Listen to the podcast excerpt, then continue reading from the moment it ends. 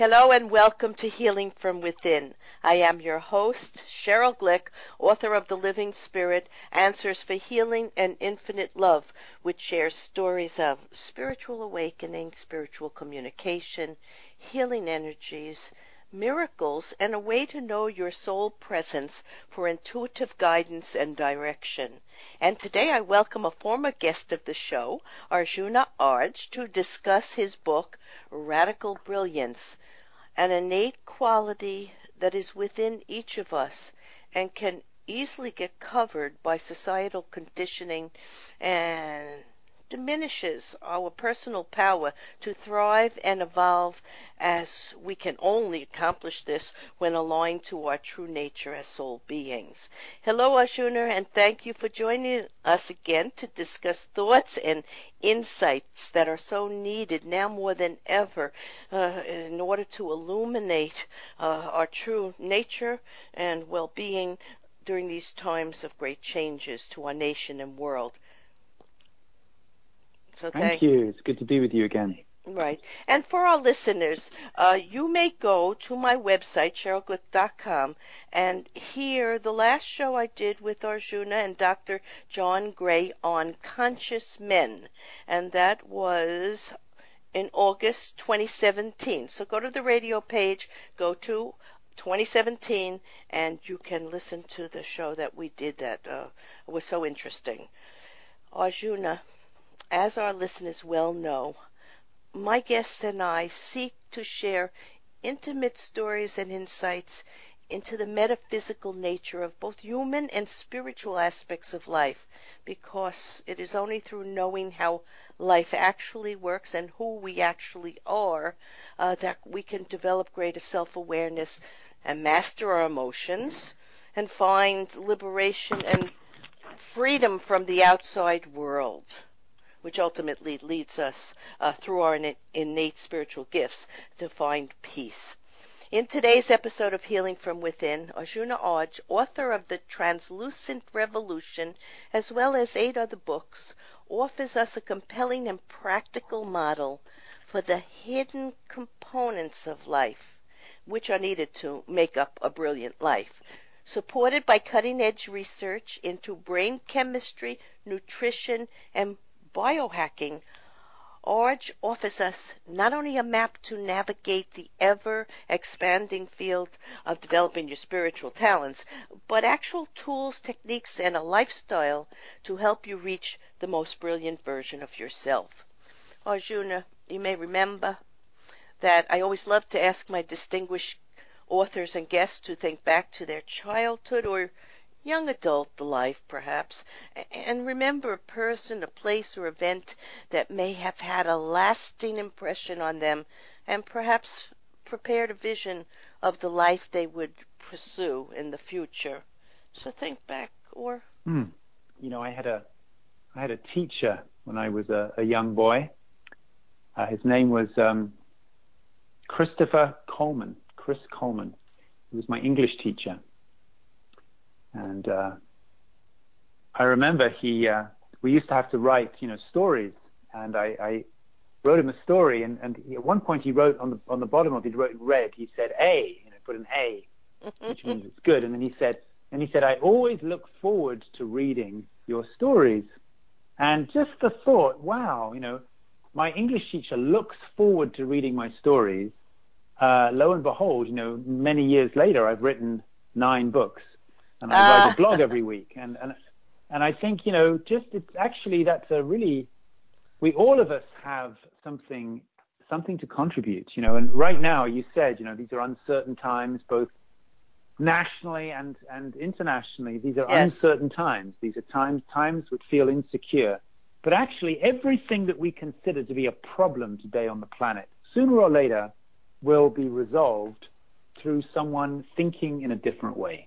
That's uh, what radical brilliance means. It means to, to think in a fundamentally different way about things. That's, you know, uh, years ago in um, the late 19th century in England, there was a problem because after the Industrial Revolution, uh, England was, uh, London was full of horse-drawn carriages that weren't, there weren't so many there before.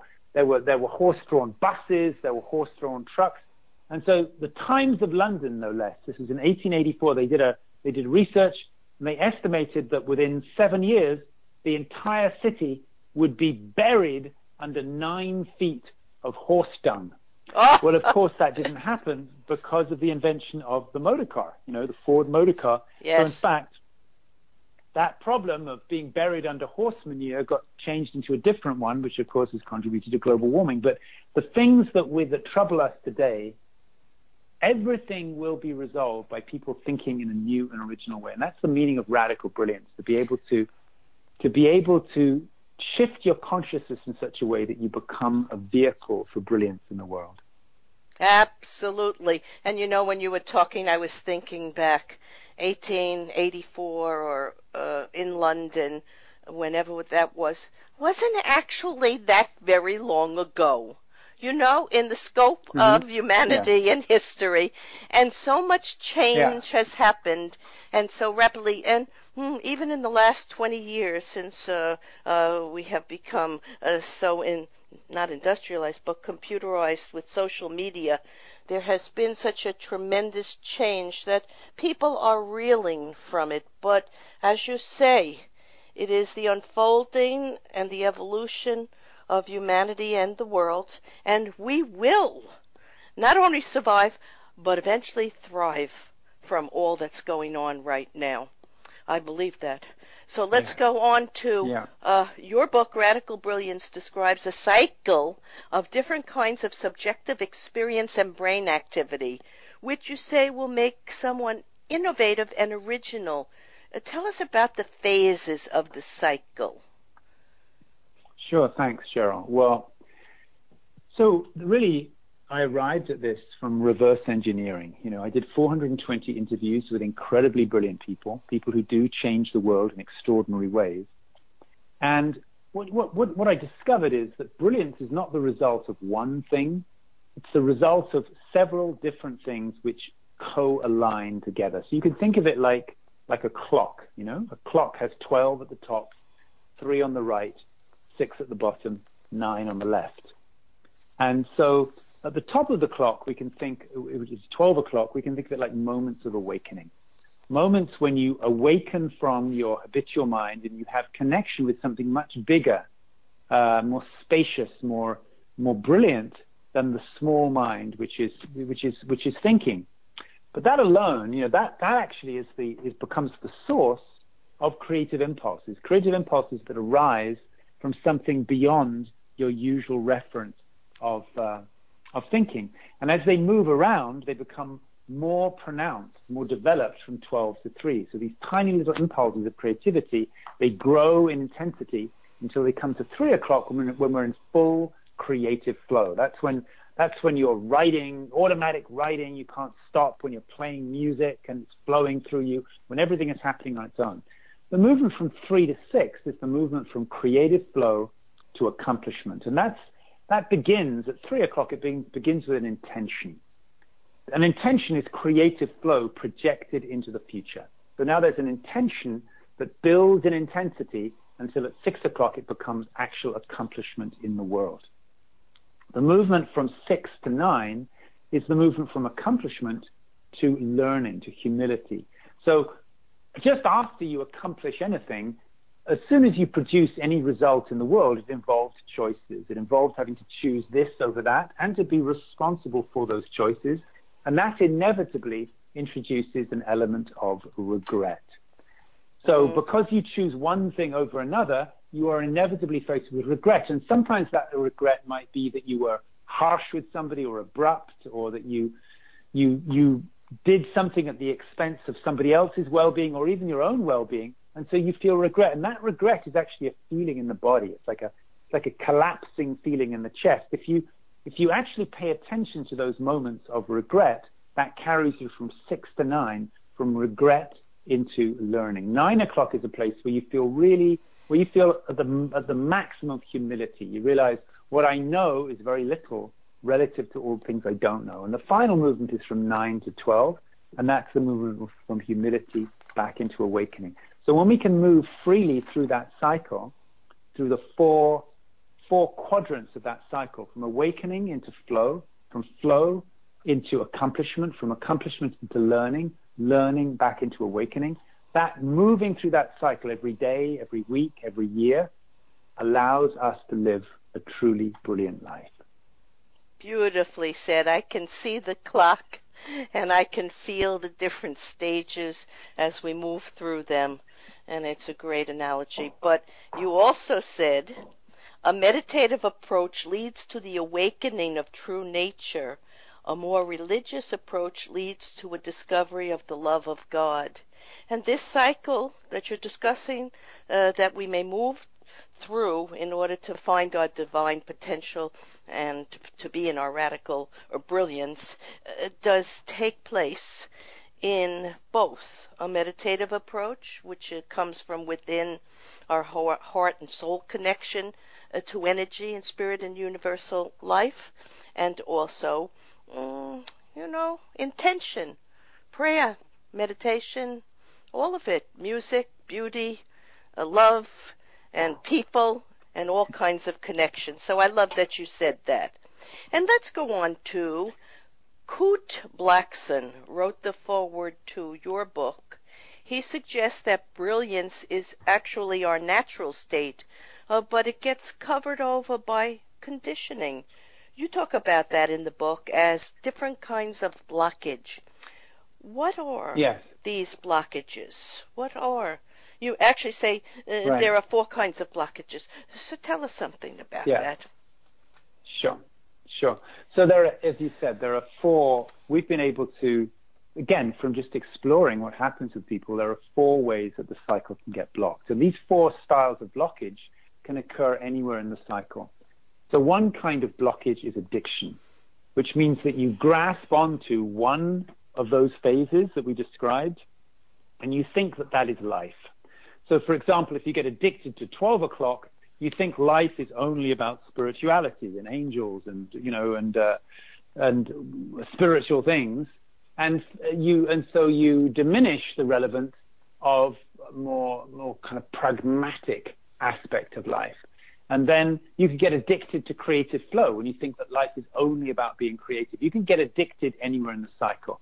But right. equally, that's addiction is the, is the first kind of blockage. The second is judgment, where you look at a particular part of the cycle and you think, oh, that's really stupid. Why would anyone want to do that? That's like a waste of time. So that would be judgment.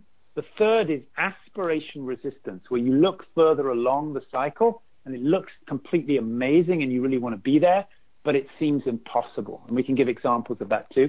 And finally, the last kind of blockage is looping, where you go round and round and round in one part of the cycle and uh, so you just inhabit a tiny part of the cycle as like a specialist.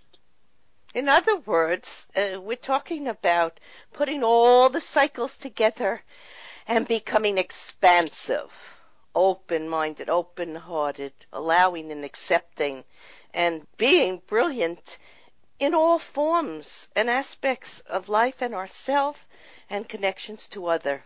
That's how I see it. I see it as as a, okay. a beautiful expansion of using every part of our ego-minded physical life and our soul-based uh, life and being in a circle, a circle of continuous flow, allowing, accepting, and surrendering. Uh, and that way you realize your true potential, which is to be joyful, healthy, happy, and to awaken so let's go on to you have a pretty extensive chapter about brain activity, and you interviewed a number mm-hmm. of world renowned scientists. What can you tell us about what is going on in the brain in the different phases of the cycles that we're discussing here? Sure. Well, so up at 12 o'clock, which we described as moments of awakening, in terms of brain chemistry, this is this is characterized by a serotonergic, brain state, which means a predominance of serotonin. Um, as also the you know the the um, moments of awakening is also characterized by reduced blood flow to the prefrontal cortex, to the front part of the brain, which is where we, which is our, our which is what makes us unique as human beings, that we have this capacity to think, to have logic, to plan ahead, but this, of course, inhibits the feeling of spaciousness. So there's reduced prefrontal activity uh, temporarily, actually more activity in the back part of the brain, which gives us a greater feeling of boundaryless consciousness. Now, as we move around from 12 to 3 through the first quadrant, there's a movement from a serotonergic activity to dopaminergic, which means that we're moving from predominance of serotonin to more dopamine.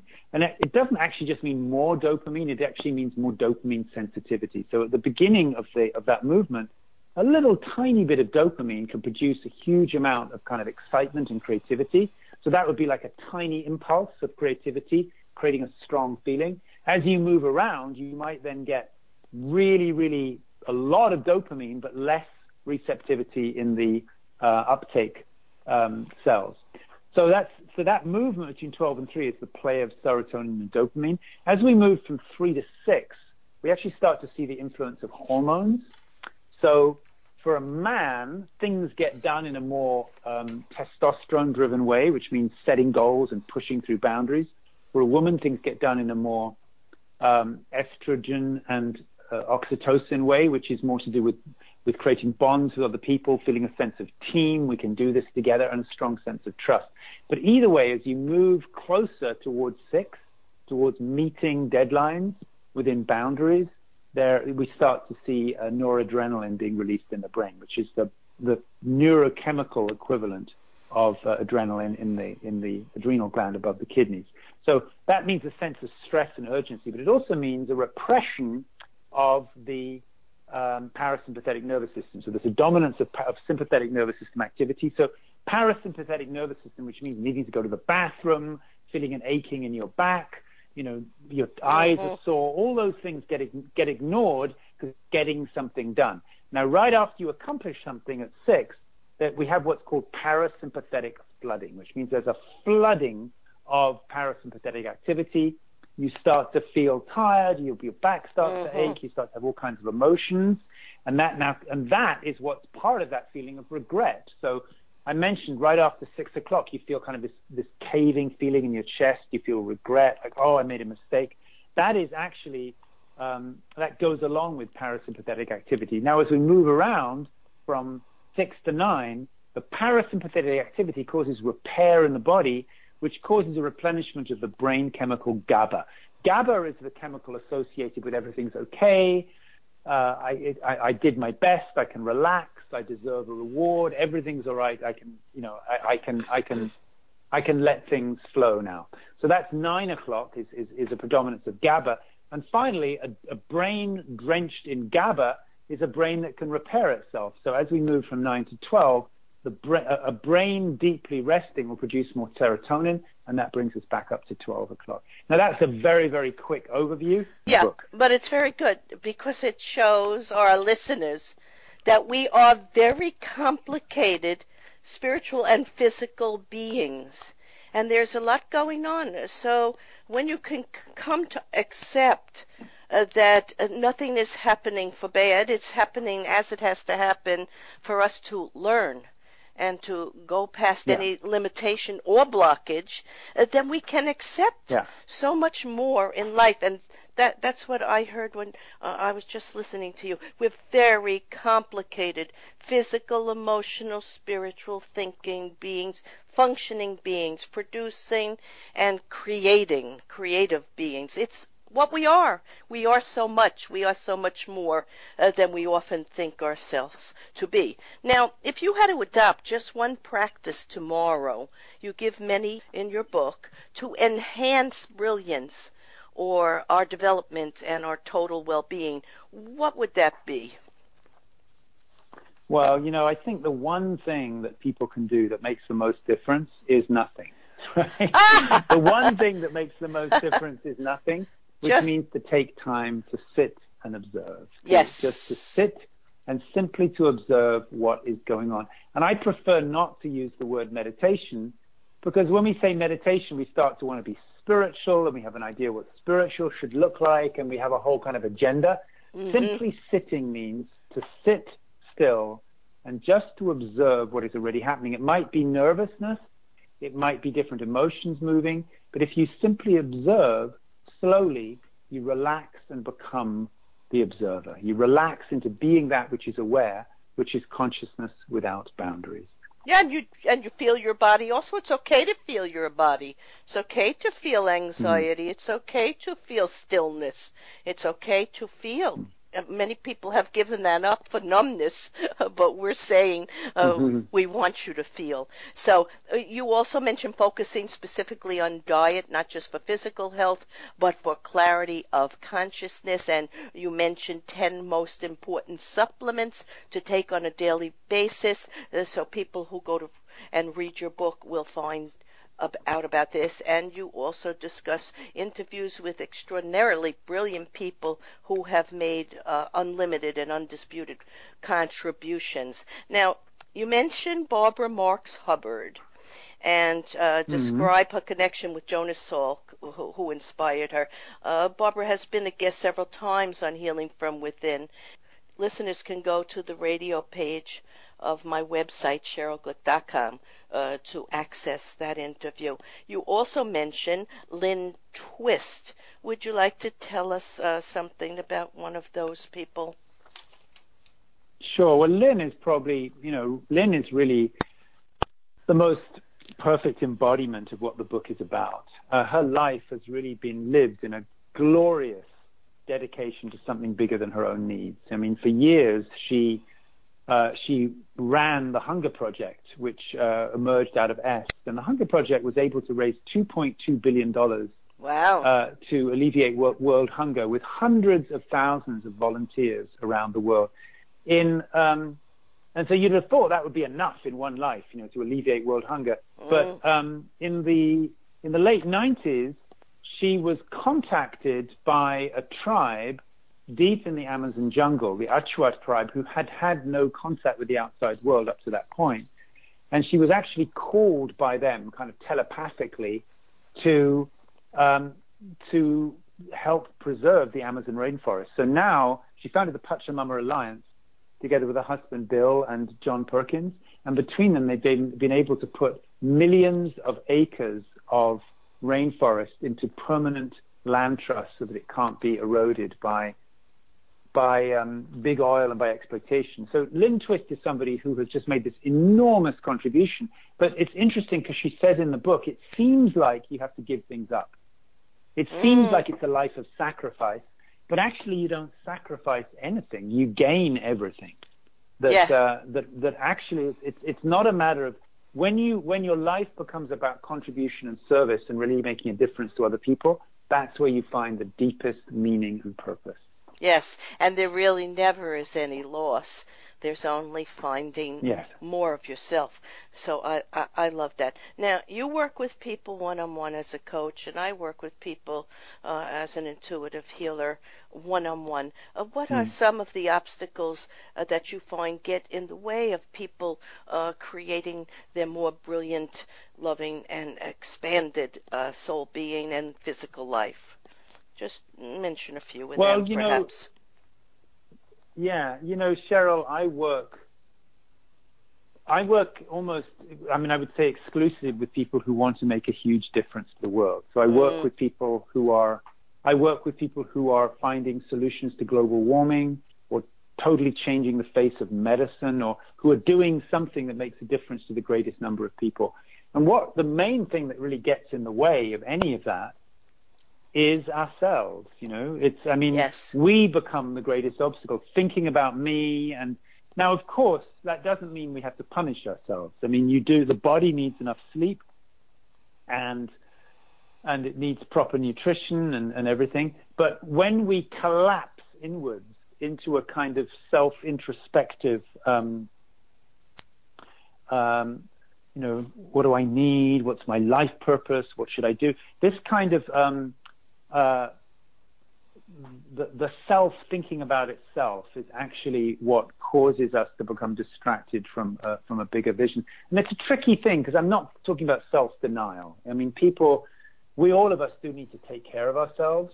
Yes, absolutely. People, yeah. It's, it's, but for most people, it's more like a kind of self obsession that mm. gets in the way. And it's it's ironic because we think that by we think that by thinking, what do I need? What do I need? How do I get my needs met? What do I need? What do I need? We think that by thinking that way, we're going to actually get what we want. But it's actually ironic that we don't. When we think a lot about ourselves, we just collapse into a kind of a um, into a into an internalized state. Yeah, we get stalled. And, um, we get you can look yeah, at it like a car stalling out. Yeah, absolutely. You, so the key is to be able to move move freely through the whole cycle. That's the point. Is is to have moments in your day when you really do feel yourself deeply, but also mm. moments in your day when you disappear, when you melt like a dewdrop into this ocean of, of, of, of awakening, so that you're moving through the whole cycle freely every day.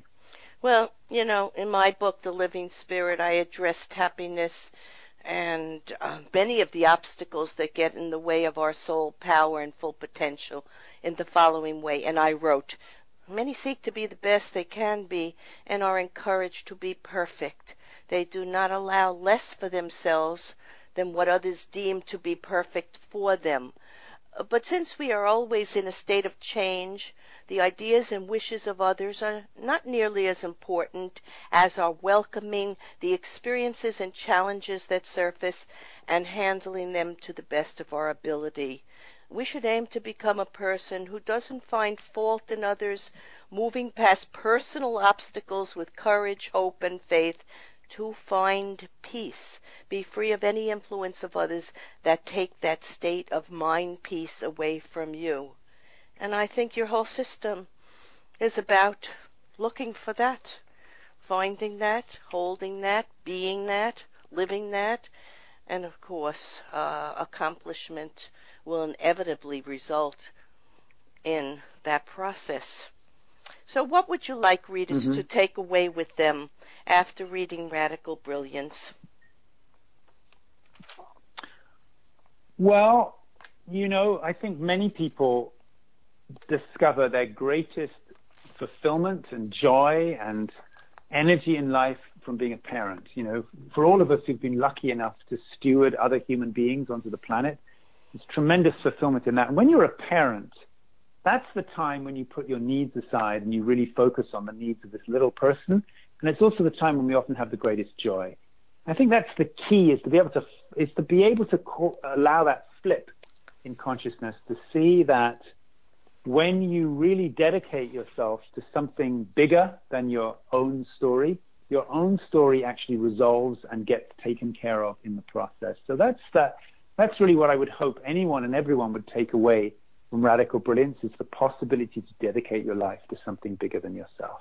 I thank you for mm. saying that, because it's probably uh, one of the most beautiful experiences uh, that we can have in loving, being close, guiding, and being part of other people's mm, learning and happiness in life. So I want to thank you, Arjuna Ardagh, author of thank Radical you. Brilliance for sharing many thoughts of remembering and enhancing our natural state of living with infinite potential and having all the resources within and around us to achieve a fruitful and joyful life journey by moving past limiting obstacles and creating new patterns for success. To purchase Radical Brilliance or other books by Arjuna, go to radicalbrilliance.com. In summarizing today's episode of Healing from Within, we have become familiar once again with a part of ourselves ultimately connected to the universal force of life and energy that encourages us to remember our natural state of divinity and a path to create lives of our own making. As we move past the thoughts, fears, and limitations of others and the patterns of our childhood or blockages, we achieve a sense of freedom and liberation and know ourselves, the world, and the universe in a more open minded way. Arjuna wrote, Most people have an intuition of some magic ingredient which, if it was found and added to their life, would make everything okay. More money, better health, find your soulmate, become enlightened.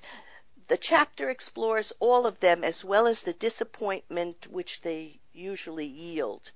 We recognize, however, that some people are in fact deeply fulfilled, have lots of energy, and life goes well for them in almost every way. When we reverse engineer what we learn from these people, we find that the magic ingredients has to do with a strong sense of contribution and purpose.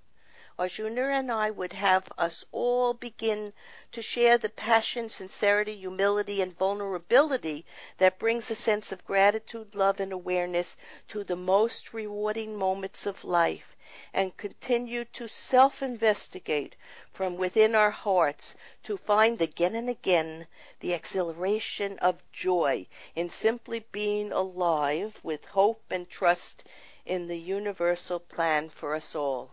I am Cheryl Glick, host of Healing from Within, and I invite you to visit my website to hear and read about the world of universal energy and our connections to the multidimensional unfolding of life as we discover the many layers of awareness and consciousness that are our natural soul birthright and our path to evolution and higher consciousness. Shows may also be heard on webtalkradio.net and dreamvision7radio.com. Thank you.